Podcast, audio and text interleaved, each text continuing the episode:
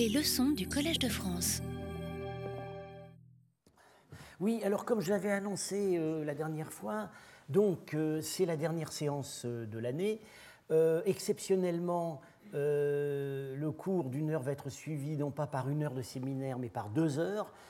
et fort heureusement, donc Paul Bernard qui avait été empêché de venir participer la semaine dernière à la discussion sur les cultes dans la Bactriane hellénistique, viendra aujourd'hui.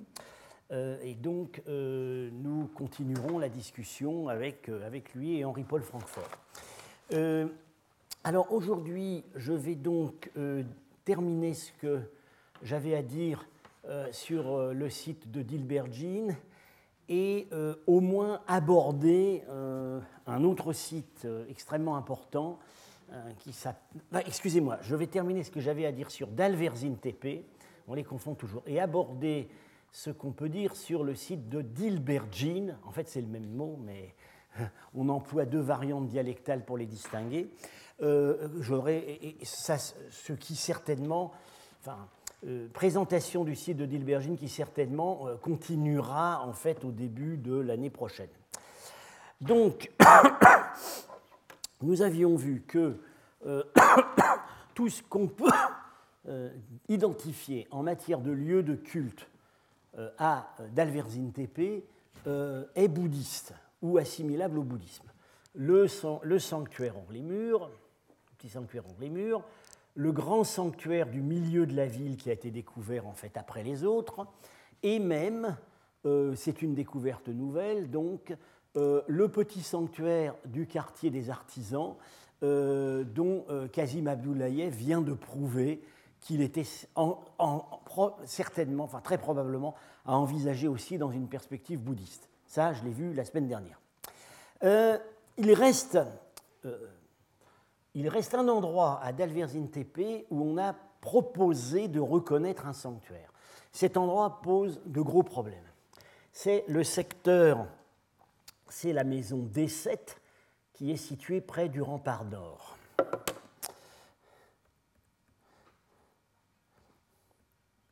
Alors les fouilleurs ont un peu hésité dans la terminologie et finalement, voilà, donc ça c'est ce que j'avais montré la dernière fois à propos du sanctuaire du quartier des artisans. Kazim Abdoulayev a montré que, bon, on ne pouvait pas dire grand-chose avec les fragments de euh, sculptures en terre crue qui avaient été découverts, euh, qui accompagnent aussi des figures d'enfants nus non, non reproduites ici.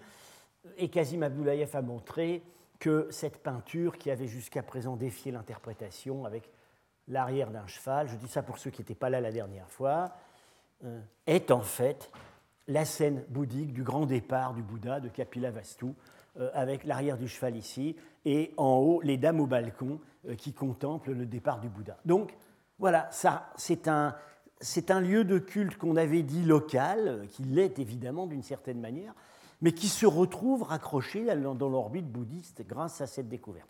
Alors, il reste un endroit à, commenter le long du rempart nord, euh, la, maison D7 qui, que les fouilleurs finalement, que Madame Pugachenkova dans les dernières publications sur Dalverzin TP qualifie de euh, euh, maison privée ayant évolué à l'époque Kushan ancienne en temple non bouddhique. Alors effectivement, on a au départ donc un bâtiment euh, monocellulaire, à l'époque peut-être gréco euh, oui, euh, ancienne, puis ce qui semble bien être une maison, voilà, avec toujours ces foyers dits cultuels qui, dans ce cas-là, n'en sont probablement pas. Euh, bon, un plan pas très rigoureux, mais enfin qu'on retrouve aussi, c'est pas le plan de la grande maison patricienne de Dalverzin TP, mais c'est un plan de maison privée qu'on retrouve par ailleurs, avec une petite courette et un ensemble de, pièces de réception et de séjour, c'est classique. Euh, mais enfin, bon, il, y a déjà, y a déjà à ce stade euh, des morceaux d'une peinture murale qui représentent un couple. Et puis, à partir de la période disons Kushan, voilà, euh, les espaces euh, se euh, rétrécissent, les, pièces arrière se, ratatinent et aux dépens de longs corridors coudés. il reste, il reste plus grand-chose en fait pour le séjour. et on a, des, on a à l'avant-dernier stade, des, là encore, un morceau de, on a à l'avant-dernier stade euh, un morceau de sculpture, euh, une partie d'un groupe euh, modelé en terre crue, et au dernier stade, une peinture murale extrêmement, extrêmement énigmatique. D'où, alors évidemment, ces deux critères, c'est-à-dire rétrécissement des espaces de séjour au profit de corridors euh, et euh, présence d'un décor euh, élaboré ont conduit à l'interprétation comme sanctuaire. Mais vous notez tout de suite que dans le cas d'un sanctuaire, ce qu'on attendrait, c'est que les corridors conduisent à la partie sacrée. Or, ce n'est pas le cas. Les, sculptures, les peintures ne sont pas au bout des corridors, sont plutôt, dans, sont plutôt vers le milieu de la maison, dans, des espaces en fait qu'on euh, parcourt. Bien. Alors, euh, du groupe euh, de, terre, de terre crue, ce groupe était dans une niche, comportait plusieurs personnages, dont le, le, mieux conservé est cette dame, terre crue polychrome. Alors, bon, même les fouilleurs ont été un peu décontenancés. Est-ce qu'il s'agit d'une déesse, dans ce cas-là laquelle? Alors, faute de mieux, on dit la grande déesse de la Bactriane, avec ça, personne ne va protester. Euh, bon, euh, on peut noter tout de même que, euh, et ça ils l'ont remarqué, la disposition de la chevelure, les traits du visage très plats, et surtout la position de, du, diadème, qui en fait n'est pas un, qui est un serre-tête, euh, évoque tout à fait en fait des personnages princiers, Yuechi, qu'on a notamment dans le grand groupe sculpté de, de Halchayan dont j'ai parlé la dernière fois. Et notamment, ça, ça a été très bien remarqué par Paul Bernard, il ne s'agit pas du tout d'un diadème divin ou royal à la mode hellénistique, lequel, euh, en fait, s'arrête ou euh, laisse dépasser la frange par-dessous et se, trouve en position inclinée vers l'arrière pour passer juste au-dessus des oreilles, c'est bien plutôt et ça se trouve en commun, euh, c'est un attribut partagé par les guerriers Yuechi qu'on voit à Halchayan, c'est bien plutôt une commodité destinée à maintenir la chevelure. Euh, c'est une mode de, cavalier qui se transmet aussi aux dames de euh, la bonne société. Et alors, à la phase ultérieure, se trouve un, une composition peinte euh, qui a fait l'objet euh, d'interprétations extrêmement diverses. Euh, alors, ce que, je vais revenir après sur, disons, la reconstitution d'ensemble, parce qu'il faut bien, faut bien se rendre compte que ce qu'ils ont trouvé, c'est ce qui est dessiné en très plein, ce qui est en pointillé, c'est restitué. Et euh, autant euh, on peut penser que les, personnages du groupe à droite étaient ensemble, parce qu'effectivement, bon, j'ai vu les originaux, euh, ça recolle, autant la suture avec le personnage qui est à gauche est beaucoup plus problématique, et puis surtout, il y a certainement des lacunes importantes. Bien. Alors, l'exécution, c'est donc à peu, enfin, attribué à la deuxième moitié du deuxième siècle, l'époque Kanishka ou après. Euh, la qualité artistique était vraiment, enfin, on voit, on voit, est vraiment assez, assez élevée. Enfin, c'est l'œuvre d'un professionnel. On voit que euh, certaines conventions euh, remontent encore à la période hellénistique, avec les chairs en rouge, des tentatives de, des tentatives d'indication du modelé euh, par euh, une, plus, ou moins grande densité des applications de couleurs, et qu'en tout cas le sujet n'est pas banal. Euh, alors, il y a eu, trois, séries, trois interprétations successives ont été proposées qui, disons, tirent entre le, entre le mythologique grec et le culte, et, et le, enfin, disons, le, tire du côté de la mythologie grecque alors plus ou moins du côté de la mythologie divine ou plus ou moins du côté de la mythologie héroïque. Euh, une première tentative d'interprétation, en fait, euh, portant sur la scène de droite, où on voit ce personnage avec un, qui a l'air un peu, un peu patibulaire, euh, qui a un diadème, qui lui est un diadème divin ou c'est un diadème divin ou royal grec, pas du tout comme celui que je viens de montrer, qui tient, semble-t-il, un enfant euh, alors, euh, on a proposé d'y voir la représentation de la folie d'Héraclès, qui, donc, euh, frappé de folie par Héra, sacrifie, tue ses propres enfants. C'est une interprétation qui n'a pas été, qui, n'a en fait été, été reprise par personne, à part Albaum, celui qui l'avait émise. Alors, euh, on a euh, pensé euh, plus récemment à la, naissance d'Athéna sortant du crâne de Zeus.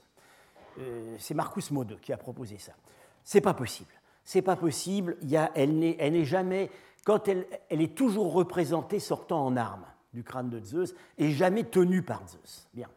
Alors, il me semble que, alors, Rdveladze semble, à mon avis, approché plus près de ce que je considère comme la vérité, en y voyant un prêtre et une prêtresse présentant des enfants hein, à une déesse, la grande déesse bactrienne. Comme dans la restitution ici, elle semble s'appuyer sur une corne d'abondance, on peut supposer qu'il s'agit d'Ardoksho, la déesse qui est représentée comme une ticket, on, en a parlé la dernière fois. Bon, euh, j'ai repris tout cela il y a quelques années dans un article qui est en train de paraître. Euh, bon, mon interprétation, euh, disons, a reçu l'approbation orale de Paul Bernard et de Boris Marchak. Ça ne veut pas dire qu'elle recevra une, approbation généralisée. Mais je vous la présente. Je suis parti de la scène centrale. le personnage qui est ici n'est pas du même rang social que celui qui est à gauche. Euh, il n'a pas de nimbe, elle a une coiffure simple. Euh, euh, c'est un personnage donc, de rang assez modeste. Et très clairement, ça, c'est pas inventé par la restitution, elle tient deux bébés emmaillotés. et ces bébés sont sans identiques et ils ont des petits bonnets pointus. J'y vois la nourrice présentant Castor et Pollux. Euh, Castor et Pollux, à, l'âge adulte, sont toujours représentés avec des bonnets pointus, y compris dans l'art, y compris sur les monnaies gréco-bactriennes de Cratide, et y compris parfois sur les reliefs du Gandhara. on, va, on, va, les retrouver d'ailleurs tout à l'heure à Dilbergin si on a le temps d'arriver jusqu'à eux. Donc, je pars de là, la naissance de Castor et Pollux. À partir de là, je réinterprète cette supposée corne d'abondance et ce personnage. Euh, c'est en fait c'est l'origine de la naissance de Castor et Pollux et de leurs deux sœurs Hélène et Clytemnestre. C'est la séduction de Léda par Zeus qui a pris la forme d'un cygne. Et Léda est en fait euh, alanguie sur l'aile du cygne et euh, ces plumes qu'on voit ici, vous voyez, c'est presque entièrement les, le, lien avec le personnage du milieu est restitué en pointillé, je pense en réalité que c'est à tourner dans l'autre sens et que ça faisait partie d'un grand oiseau sur lequel se trouvait le personnage de gauche, personnage qui est évidemment d'un rang social supérieur à celui du milieu. Alors, je présente des parallèles. Euh, voilà sur une statuette du Tanagra, Héra euh, qui est donc, voilà le cou du cygne, hein, n'est-ce pas, et les ailes du cygne, Héra euh, et, euh, disons, est assise sur le cygne qui est en train de la séduire. Euh, les, les, fouilleurs avaient vu que la main est pliée et semble enserrer un objet cylindrique. Or, sur un certain nombre de représentations grecques et romaines, Héra caresse le cou du cygne. Héra, Léda. Donc voilà, je, je, vois ici la scène de la séduction de Léda par Zeus s'étant métamorphosé en cygne. Et donc, ça devient logique, au milieu, le résultat, la naissance des bébés. Mais qu'est-ce qu'on a à droite? Alors à droite, à mon avis, on a tout autre chose. On a ça. On a le sacrifice d'Iphigénie, euh, par qui est conduite à l'autel par alors un prêtre ou un roi. Si c'est un roi, c'est son père Agamemnon. Si c'est un prêtre, c'est Calcas. Les deux variantes existent dans l'art grec. Sur un vase athénien du, 5e ou 4e siècle, vous voyez, euh, comme est parfois représenté euh, Iphigénie. Alors il s'agit, cet enfant n'est pas un bébé, contrairement à ceux qu'on a vus précédemment, c'est déjà une jeune fille, on distingue les seins. Et alors l'espèce de bonnet là-haut est restitué, mais sur l'original, on voit assez bien qu'elle a des voiles qui lui pendent de derrière la tête. Or, sur certaines représentations d'Iphigénie menées à l'autel du sacrifice, elle a le voile du elle a le voile de elle, a un voile comme euh, un anime, euh, euh, disons le voile du deuil, voilà, le voile qui fait allusion à son sacrifice. Et vous voyez que sur certaines représentations, elle est pantelante, à demi inconsciente, les bras écartés, exactement comme ce qu'on voit là. Et d'ailleurs, Marchak avait pensé que euh, lui, lui, il penchait pour une, une variante par rapport à l'interprétation de Rdveladze, ça aurait été des prêtres qui présentaient des poupées aux dieux. Euh, or, ce n'est pas une poupée, c'est une, c'est une jeune fille à moitié inconsciente. Ce serait le sacrifice d'Iphigénie. Alors, comment du coup interpréter l'ensemble? Quelle logique peut relier ces scènes? Il y a une logique, elle est familiale. Euh, Iphigénie est la fille de Clytemnestre, qui est euh, l'un des quatre enfants nés des amours de Zeus et de Léda. On aurait donc une, suture généalogique qui a sauté. Alors, euh, du coup, l'hypothèse que j'ai émise, c'est qu'il s'agirait d'extraits de morceaux choisis par rapport à des modèles qui, avaient pu être plus complets, peut-être, je supposé, des rouleaux historiés ou des, documents de ce type, disons, le support d'une narration. Euh, et euh, l'artiste, enfin, disons le, propriétaire de la maison, euh, qui avait souhaité que ces scènes figurent sur, sur, sur, sur ces murs, aurait, fait représenter des morceaux choisis du cycle familial de la famille, des Dioscures, d'Iphigénie, etc. Euh, cycle qui était considéré à l'époque post-homérique comme en fait les origines de la dynastie lacédémonienne. On les a situés d'abord à Mycène, à Argos, et puis à partir à l'époque hellénistique, on considère qu'en fait il s'agit, il s'agit que, cette famille a régné, a régné sur Sparte. Euh, donc, euh, qu'est-ce qui reste Qu'est-ce qui reste pour faire de cette maison un temple ou un sanctuaire? À mon avis, pas grand-chose. Euh, moi, je, pense qu'il s'agit tout simplement d'une riche maison privée euh, où peut-être la maîtresse de maison ou une ancêtre était mise à l'honneur, et où en tout cas, on a voulu afficher des goûts littéraires des goûts littéraires qui montraient, en pleine époque Kouchan, euh, qu'on euh, n'avait pas oublié une partie des anciennes légendes grecques. Euh, donc ça devait évidemment faire, faire partie d'une sorte de, compétition sociale. On peut imaginer que le, certains au moins des riches citadins de Dilbergine, peut-être des descendants de, Yuechi euh, arrivés au pouvoir euh, n'étaient pas mécontents, mettaient leur point d'honneur euh, à afficher des goûts littéraires à la grecque.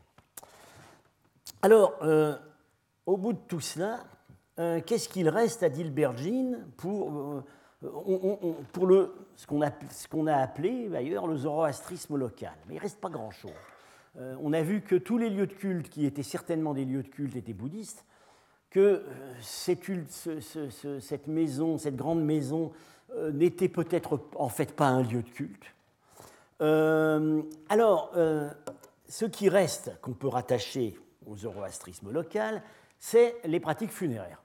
Dans la nécropole, a été fouillé un édifice à caveau du type de ceux dont j'ai déjà parlé à Campir Tepe, qu'on appelle donc les Naus. Alors, comme à Campir Tepe, celui de Dilbergine a fait l'objet euh, de discussions quant à l'interprétation de la manière de disposer du corps. Euh, les fouilleurs ont pensé, comme la plupart des ossements apparaissaient complètement démembrés, les fouilleurs ont pensé qu'il s'agissait d'inhumation selon le rite zoroastrien, avec exposition et décharnement préalable des corps. Euh, en fait, Paul Bernard euh, a, montré que ça peut parfaitement s'interpréter d'une autre manière, puisqu'on voit en fait que quand la coupe stratigraphique permet de suivre les phases chronologiques, on a assez souvent un squelette entier dans la dernière phase qui recouvre des phases antérieures d'os dispersés. Donc tout simplement, c'est du nettoyage de caveau. C'est-à-dire que les os dispersés, ce sont les ossements des inhumations précédentes qu'on a éventuellement déplacés, regroupés, compactés dans certains, certains caveaux. Et à la phase ultime, on dépose un corps pour que, comme ses prédécesseurs, il se décompose naturellement. Alors, ça ne veut pas dire que ces gens-là n'étaient forcément pas, n'étaient pas par ailleurs zoroastriens, puisque euh, on sait très bien que euh, le mode, le mode canonique d'exposition des corps dans des tours du silence ou des parcs à chiens euh, n'a jamais, a toujours été, a, en fait presque toujours été très minoritaire. Euh, tout simplement pour des raisons écologiques, pratiques. C'est pas toujours euh, dans des endroits de forte densité de population, ça n'est pas véritablement praticable. et c'est d'ailleurs pour cette raison que euh, il est, ce mode de sépulture euh, est actuellement en voie d'abandon rapide euh, dans la plupart des communautés zoroastriennes modernes. ce qui est important, c'est de ne pas enfouir le corps en pleine terre, parce que là, ça offense la divinité de la terre. À partir du moment où le corps est sur une banquette ou en hauteur, c'est d'ailleurs ce qui est dit dans le Vendidad, ça peut passer. Voilà. Alors, euh, euh, on, se retrouve donc avec euh, des lieux de culte, trois lieux de culte à Dalverzin Tepe qui ne sont que bouddhistes, et des pratiques funéraires qui, semble-t-il, ne le sont pas. Alors, bon, il y aurait deux explications possibles. Première explication, les bouddhistes, normalement, pratiquent la crémation avec dispersion des cendres. Donc, par définition, ça ne laisse rien pour l'archéologue. C'est-à-dire que les seules pratiques funéraires qui se voient, ce sont celles des non-bouddhistes. Ça, c'est une première explication. Autre explication euh, possible, euh, la population bouddhiste euh, n'était peut-être pas bouddhiste en tout et suivait la coutume locale de disposition des corps. Alors, on a un indice mais quand même, bon, je reconnais extrêmement fragile à l'appui de cela, c'est dans, dans, une de ces, dans un de ces caveaux euh, donc supposés, euh, supposés zoroastriens, pas sur le site de Dalverzin Tepe, mais un autre, Tepaïchar au Tadjikistan, euh, on a retrouvé une statuette bouddhiste qui est identifiée comme un type d'Avalokiteshvara. par ailleurs, sur ce site de Tepaïchar, le bouddhisme est attesté. Alors oui, c'est un indice, on, le prend pour ce qu'il est. Euh, je ne vais pas prétendre que euh, ce genre de statuette retrouvée euh, de manière assez isolée est nécessairement un marqueur d'identité religieuse. ceci dit, ces statuettes sont assez rares. Ce type de statuettes bouddhistes sont assez rares en Bactriane. Euh, bon, il se trouve qu'on en a trouvé une dans un de ces euh, édifices, disons, funéraires zoroastro-compatibles euh, qui sont connus dans toute la zone. Voilà, donc c'est ce que j'avais à dire sur Dalverzin Tepe. je voudrais maintenant continuer ce passage en revue de ce que j'appelle les villes couchanes moyennes de la Bactriane. Euh, bon, on s'aperçoit en fait qu'elles euh, ont, ont des points communs, mais qu'en réalité chacune est originale.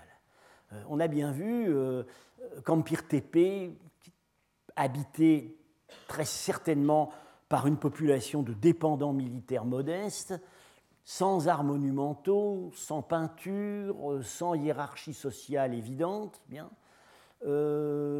avec cette disposition des rues qui visait évidemment à,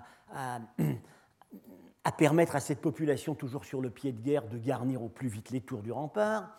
On a vu d'Alverzine TP très différent, avec euh, des forts contrastes sociaux, euh, des grandes familles, bien connectées au pouvoir couchant, on en a vu des indices, et euh, peut-être, si j'ai raison dans mon interprétation, faisant étalage de culture hellénistique. Alors, on va maintenant dire quelques mots, et je pense que ce ne sera certainement pas de toute manière le dernier mot sur la question cette année, sur une autre ville, qui est donc Dilbergin. Dilbergin au nord de l'oasis de Bactre. Alors en fait, Dilbergin, c'est la prononciation locale du nom, c'est le même mot que Dalverzine. Euh, j'ai d'ailleurs jamais pu euh, trouver l'explication. Je n'ai d'ailleurs jamais pu savoir ce que ça voulait dire. Euh, je ne crois pas que ce soit du tadjik. Est-ce que c'est du turc? Il faudra se renseigner. Hum? Delbar. Ah oui, donc djinn, c'est les djinns, donc des, des, des, mots qu'on donne, comme ATP, des noms qu'on donne à des sites qu'on savait païens.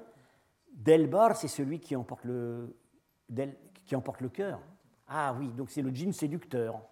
Voilà, c'est le site, c'est le, la, ville, la ville des djinns séducteurs. Bon. Euh, c'est comme alors cette, toponymie, cette toponymie actuelle des sites archéologiques dont aucun pour aucun, on a les noms anciens, sauf Aïchanou, probablement, évidemment, ni ça. Euh, cette toponymie est assez intéressante parce qu'elle renvoie en fait à des légendes. Alors, un site Kampir Tepe, Kampir, euh, c'est la jeune fille. Donc, ça, renvoie à ces légendes récurrentes euh, de la fille du roi d'autrefois qui a été séduite par un des conquérants et qui a trahi la ville trouve ça, on trouve ça partout. Euh, parfois, on a Kirkiz en turc qui correspond à Chel Dortaron en tadjik, les 40 jeunes filles. Euh, ces choses ont été étudiées. Puis, assez souvent, évidemment, le nom le plus fréquent pour ces sites archéologiques, c'est évidemment Kafirkala, euh, le château des infidèles. Alors ici, on a donc Dilbergin. Dilbergin est à 40 km au nord-ouest de Bactre, alors en fait occupe de ce point de vue une position symétrique par rapport à Zadiane, que vous a présenté l'autre jour Étienne de la Vessière. La situation est la même, on est en lisière, du, désert, à la limite de la zone autrefois irrigable, en arrière du grand mur de protection de l'oasis. Sauf qu'à Zadiane, le mur le mur de l'oasis abute sur le rempart nord. À Dilbergin, il est un peu plus au nord, il n'est pas directement sur le rempart. Alors, euh, est au nord-est, sur la route qui conduit à Campir Tepe. Dilbergin est au nord-ouest, c'est-à-dire sur un itinéraire plus ancien, d'époque achéménide. Nous verrons que ce n'est pas indifférent puisqu'il s'agit probablement d'une fondation achéménide.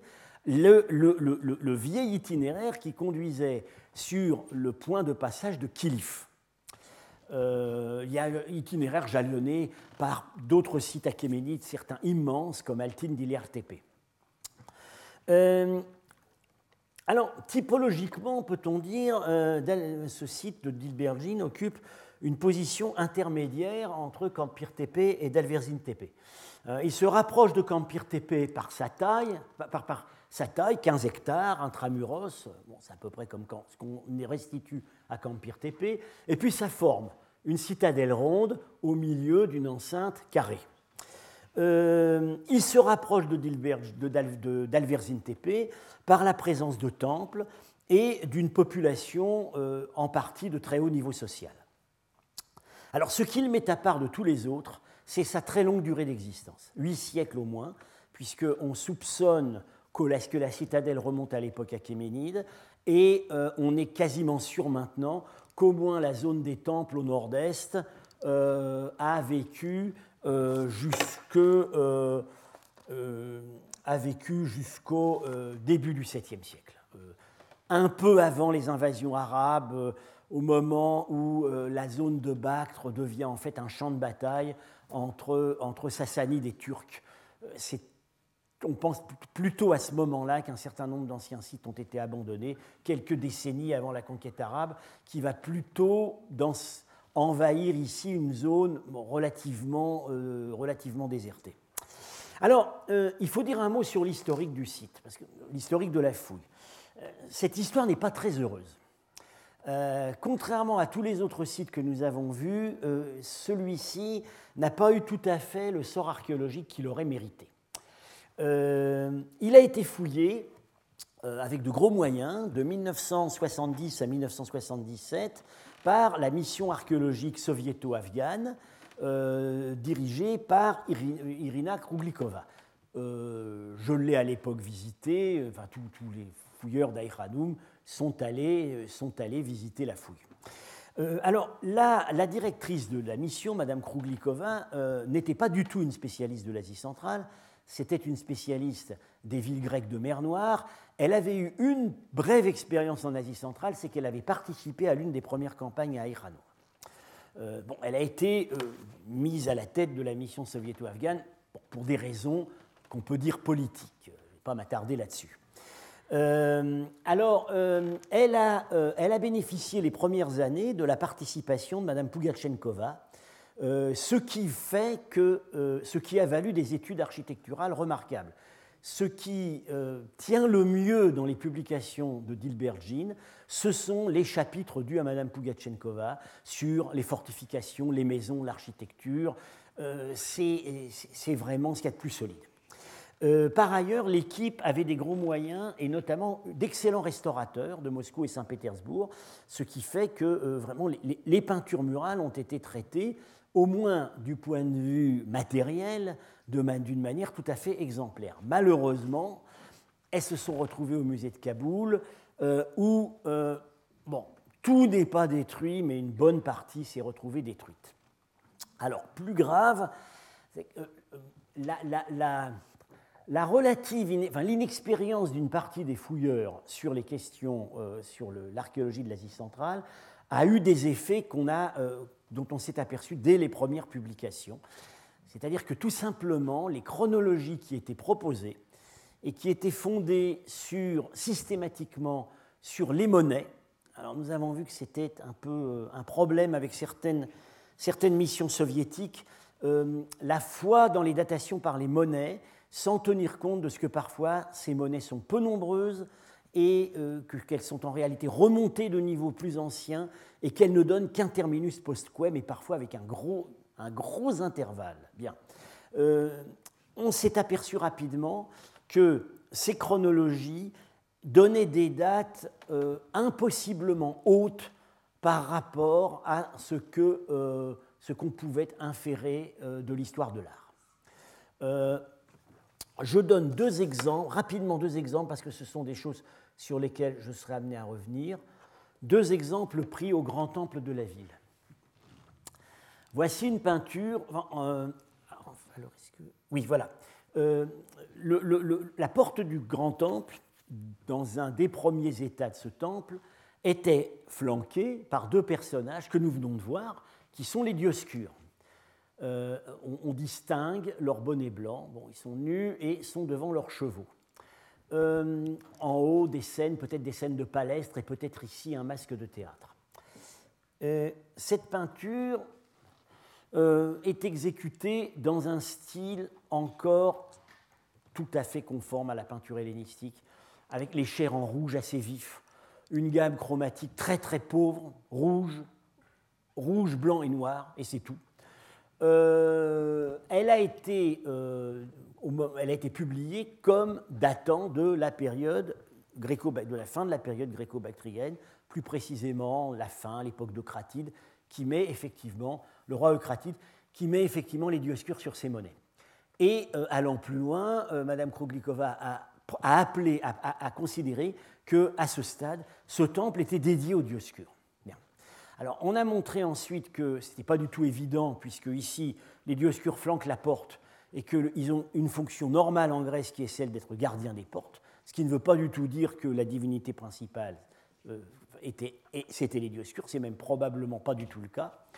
Et d'autre part, euh, il a été, euh, on, a, proposé ensuite une date beaucoup plus tardive, euh, c'est Chirolo Muzio, dans un article paru en 1999, qui a argumenté le fait que ce type d'édioscure debout devant leur monture n'est pas antérieur à l'Empire romain et ne peut pas dater d'avant le deuxième siècle de notre ère.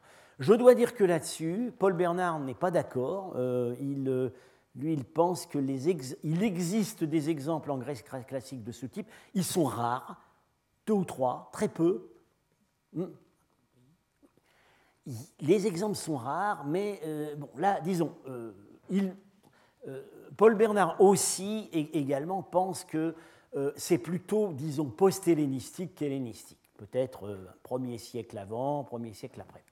Autre exemple encore plus euh, flagrant de contraste entre la datation archéologique proposée et les données de l'histoire de l'art, euh, ce groupe peint euh, dans un état ultérieur du temple, c'est aussi au fond du vestibule d'entrée, donc ce n'est pas forcément la divinité principale.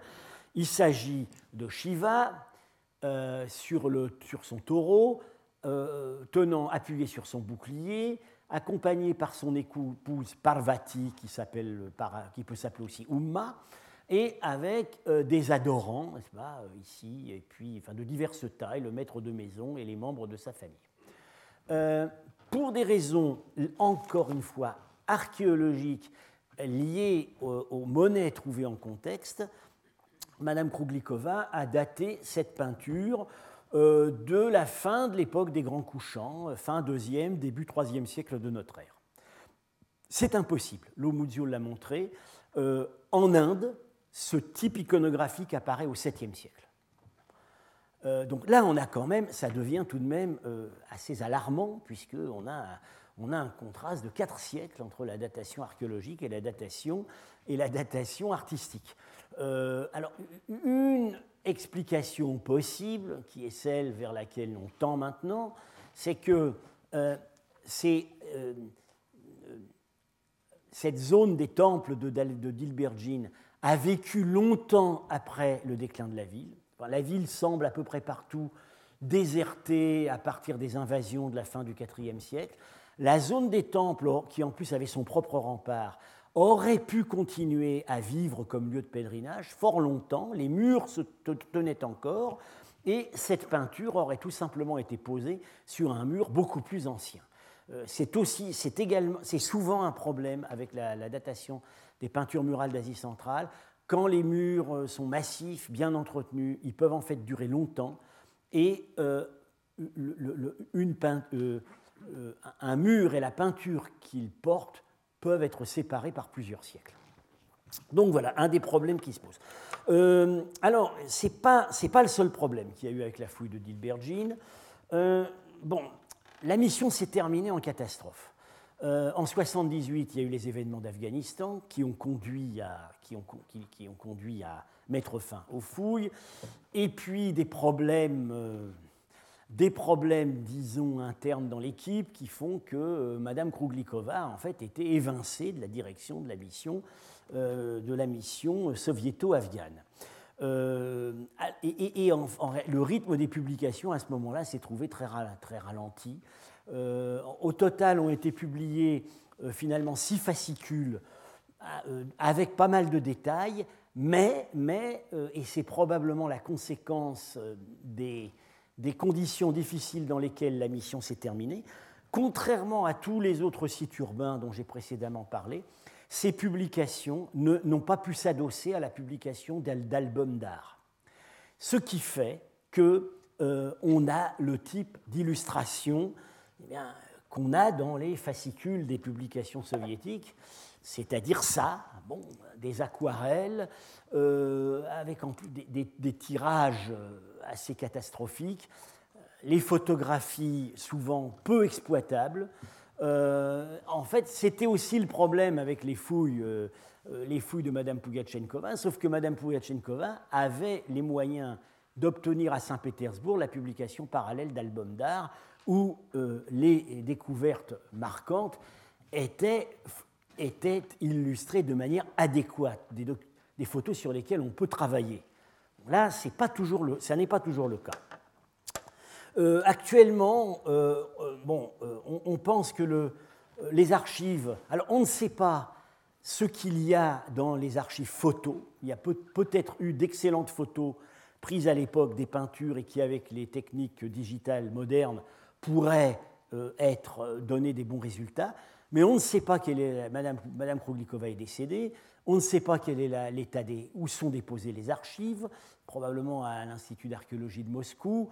Euh, personne n'est responsable de la publication. C'est en fait une mission en déshérence. On a même pu cocher. Kochelenko, Gennady, notre collègue russe Gennady Kochelenko a même pu parler de la mission oubliée du nord de l'Afghanistan. Pas elle ne mérite pas d'être oubliée parce que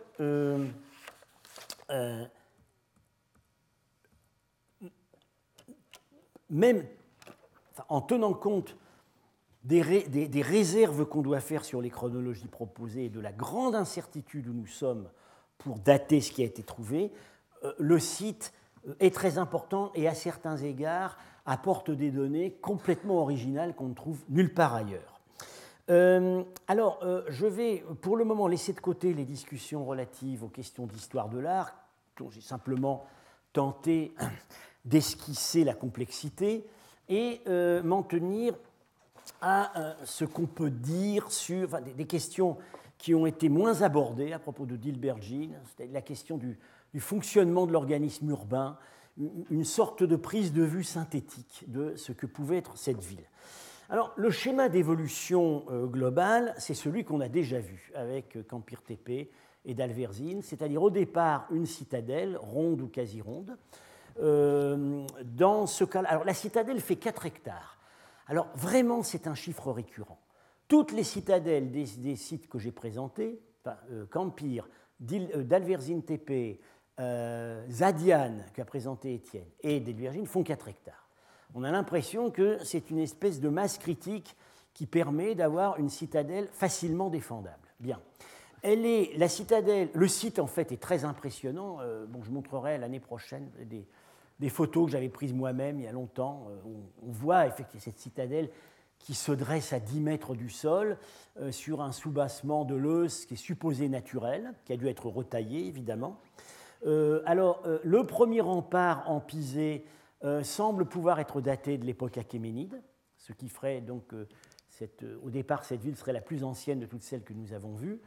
À l'époque gréco-bactrienne, euh, euh, l'ancien rempart et euh, le, haut, le, haut, de la citadelle sont recouverts d'une espèce d'énorme plateforme de, terre damée sur laquelle sont construites d'autres structures. Donc, grosse refortification à l'époque gréco-bactrienne. Alors, à la même époque gréco-bactrienne tardive, sont attribués le premier état du temple, qui est déjà grand, et qui est doté de sa propre enceinte et les fouilleurs pensent qu'en réalité, euh, la construction de la ville basse avec sa grande enceinte de 400 mètres sur 400 mètres carrés serait concomitante ou quasi concomitante de la construction de l'enceinte du temple. Ce que je trouve un petit peu difficile à croire parce qu'il serait plus logique de penser qu'il euh, y a d'abord eu, euh, indépendamment l'un de l'autre, une citadelle et une zone sacrée, et que c'est dans une phase ultérieure que tout cela s'est trouvé réuni. Alors, les, critères qui permettent d'attribuer la grande enceinte basse carrée à l'époque gréco-bactrienne me paraissent un petit peu flous. Euh, c'est des comparaisons de techniques architecturales, de format des briques, etc.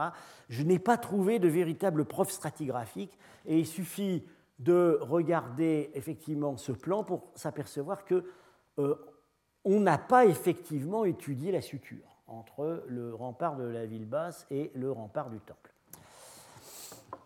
Euh, en tout cas, euh, tous les remparts sont renforcés, à, sont renforcés à plusieurs reprises.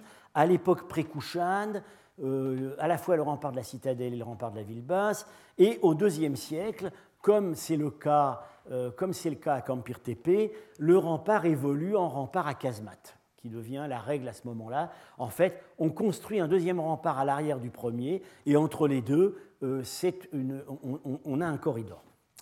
Alors, euh, il y a tout de même un certain nombre de spécificités euh, qui mettent ce site à part. Nous avions vu qu'Empire, la citadelle des Perses, est démilitarisée à partir du moment où on construit la ville basse. Euh, D'Alverzin Tepe, on ne sait pas trop. Ici, elle a la citadelle a continué à être renforcée, peut-être parce que juchée, à 10, comme elle l'était à 10 mètres de haut, euh, elle gardait de toute façon euh, une, un, intérêt militaire énorme. Et pensent les fouilleurs, il y a eu une bonne étude sur les remparts par un nommé Dolgorukov qui a ensuite disparu du paysage archéologique, euh, mais qui, bon, qui a fait une, étude très sérieuse des, remparts.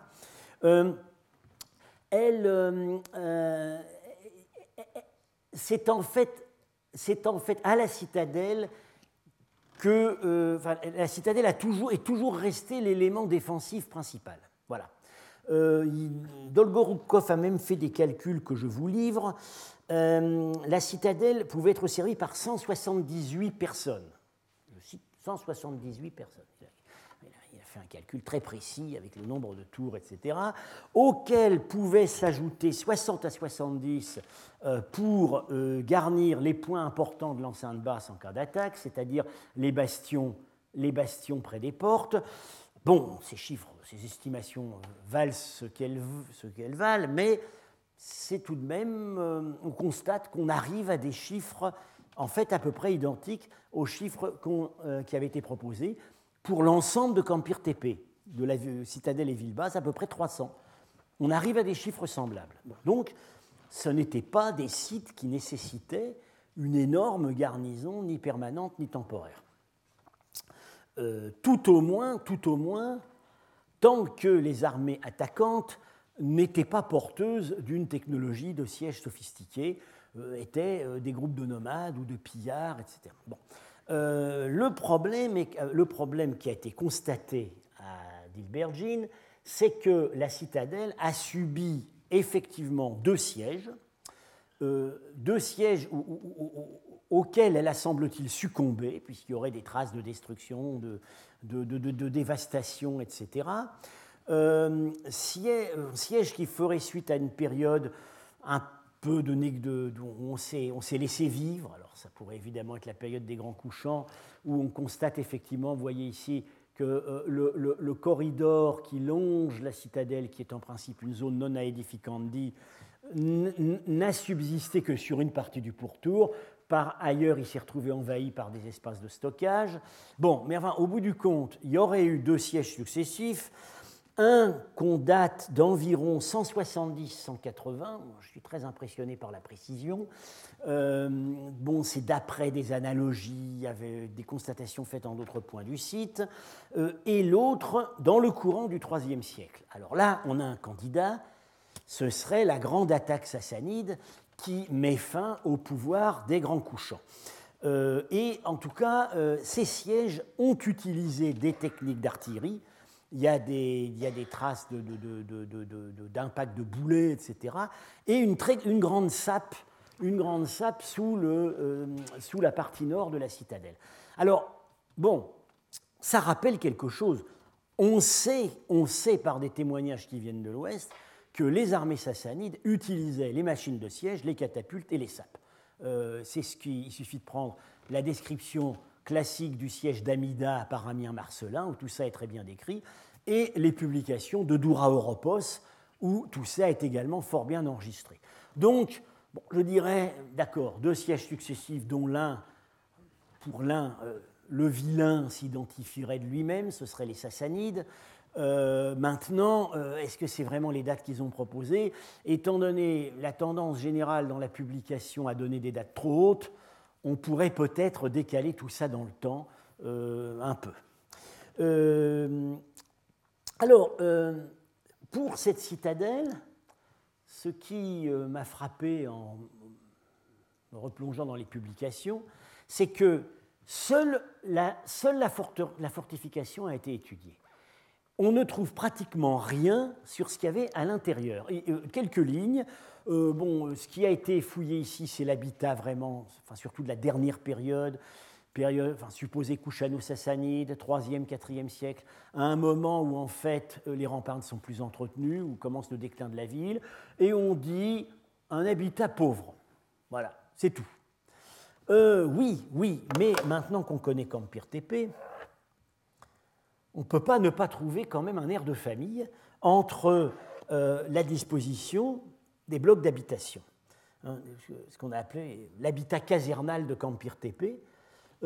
ça ressemble, bon, j'ai malheureusement pas eu le temps de faire un zoom, mais moi, ces, ces, blocs bien délimités par des rues radiales qui rejoignent le rempart, euh, blocs eux-mêmes divisés en, petites unités d'habitation, euh, c'est tout à fait ce qu'on a, ce qui a été très bien étudié euh, à Campir TP, à la fois dans la zone de la citadelle et surtout dans la zone de la ville basse. Vous voyez ces blocs rectangulaires avec séparés par des rues bien rectilignes qui, qui, évidemment visent à euh, rejoindre au plus vite le rempart, c'est bien ce qu'on semble avoir ici. Donc, euh, on pourrait faire des. Moi, je ferai l'hypothèse que euh, la population, jusqu'au IIIe siècle, la population qui habitait euh, cette citadelle de, de, était une population à caractère militaire ou paramilitaire, euh, peut-être des militaires vivant en famille, des gens astreints à un service. Hypothèse qui a été faite à Campire.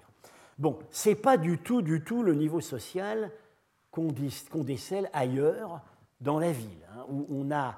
Euh, et, on, en fait, euh, les, quartiers, les, parties résidentielles sont beaucoup à l'extérieur, avec des demeures assez, assez grandes, des quartiers de potiers, et euh, une immense demeure ici hors les murs, euh, sur, laquelle, sur laquelle je vais, je, vais avoir le temps de dire quelques mots. bon, en fait, la ville basse elle-même, à l'intérieur des remparts, est assez mal connue. Euh, on y connaît surtout les temples. La zone du grand temple, qui remonte à l'époque grecque, ici, toujours délimitée par son propre rempart, et qui fait face à une sorte d'avenue flanquée de divers édifices sur lesquels on n'a pas beaucoup de données. Euh, alors, euh, et un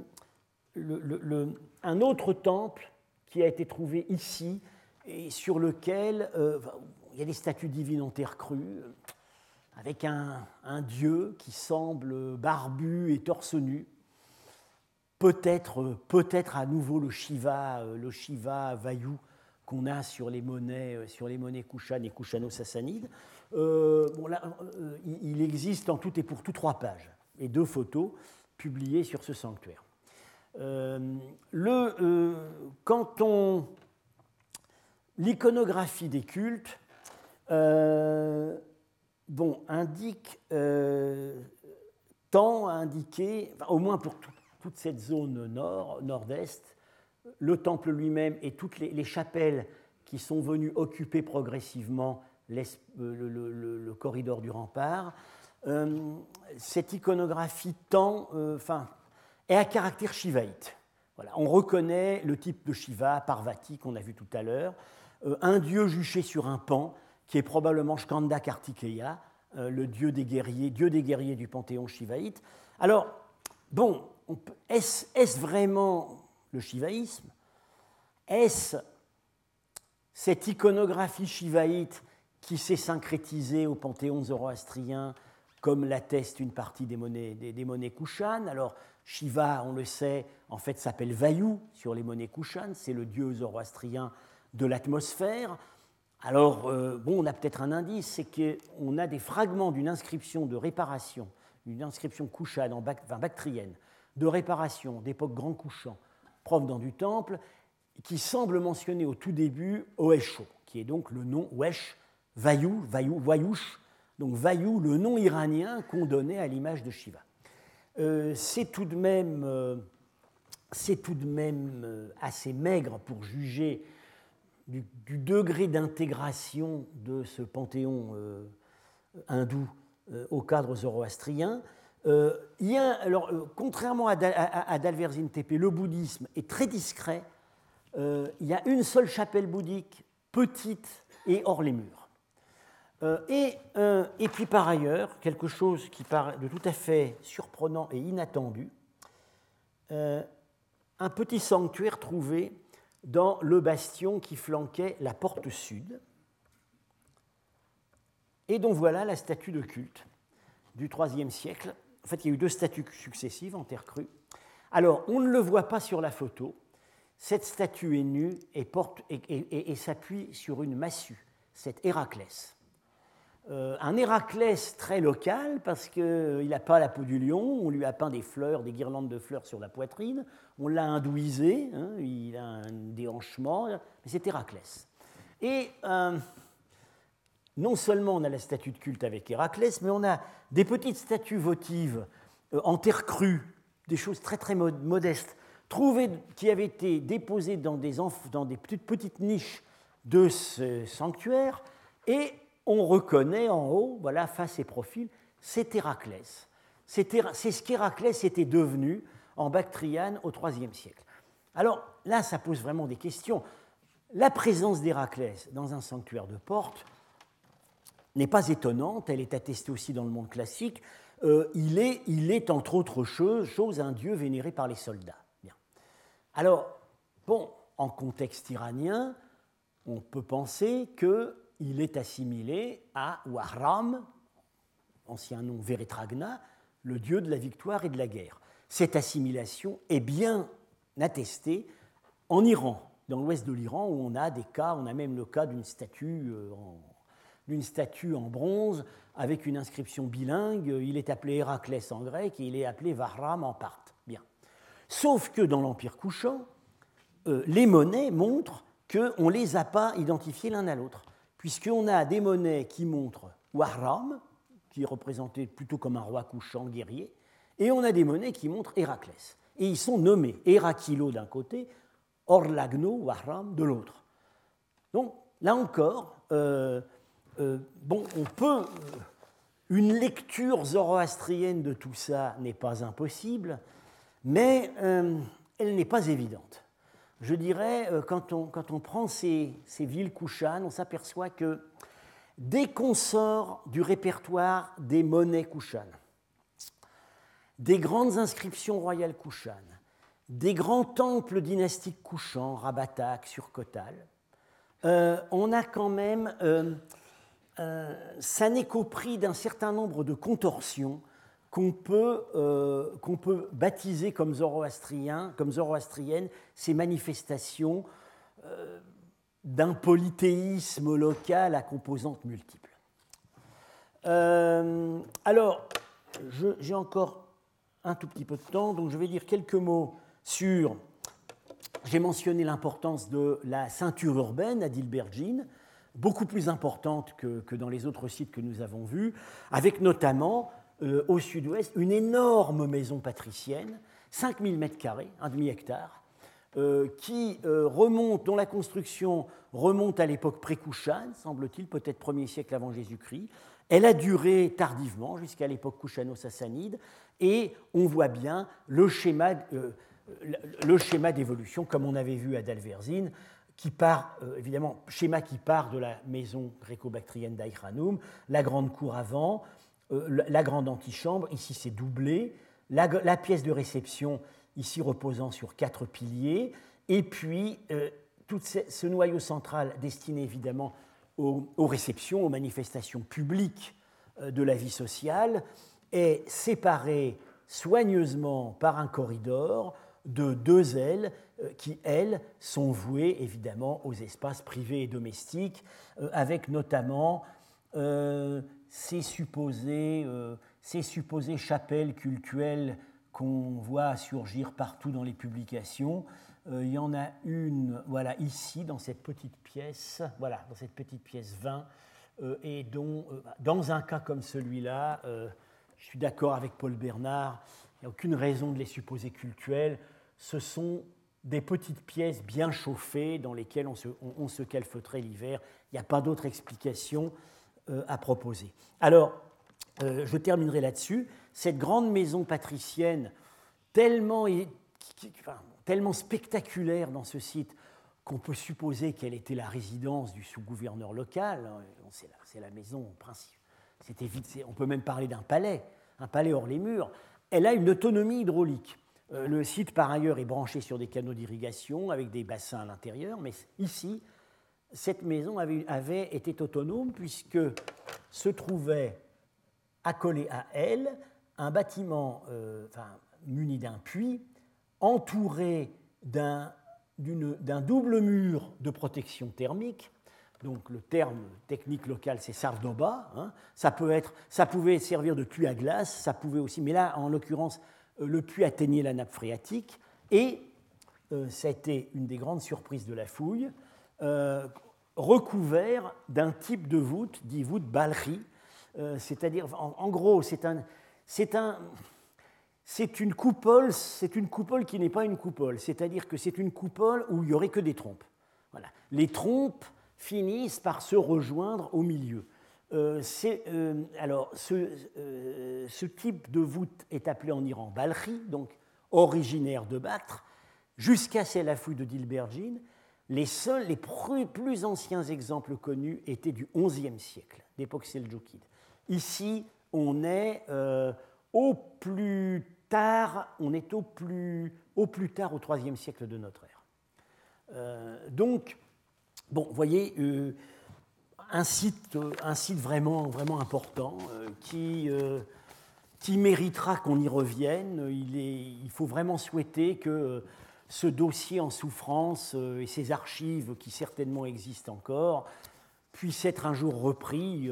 il, y aurait des, des, des, il y aurait des thèses entières qu'on pourrait écrire sur cette ville, c'est ce site de, de. Bon, actuellement, disons, nous tentons d'obtenir des informations sur euh, la situation du dossier. Et euh, voilà, j'en termine ici pour ce qui est de mon cours. Et donc, après une euh, petite pause, alors, est-ce que Paul Bernard est arrivé En principe, il devrait être là, peut-être qu'il est. nous, allons, nous allons entamer, enfin, nous allons reprendre la discussion du séminaire, et cette fois-ci pendant deux heures. Donc euh, je vous donne rendez-vous dans peut-être cinq minutes. Je vais voir si Paul Bernard est arrivé. Retrouvez tous les contenus du Collège de France sur www.colège-2-france.fr.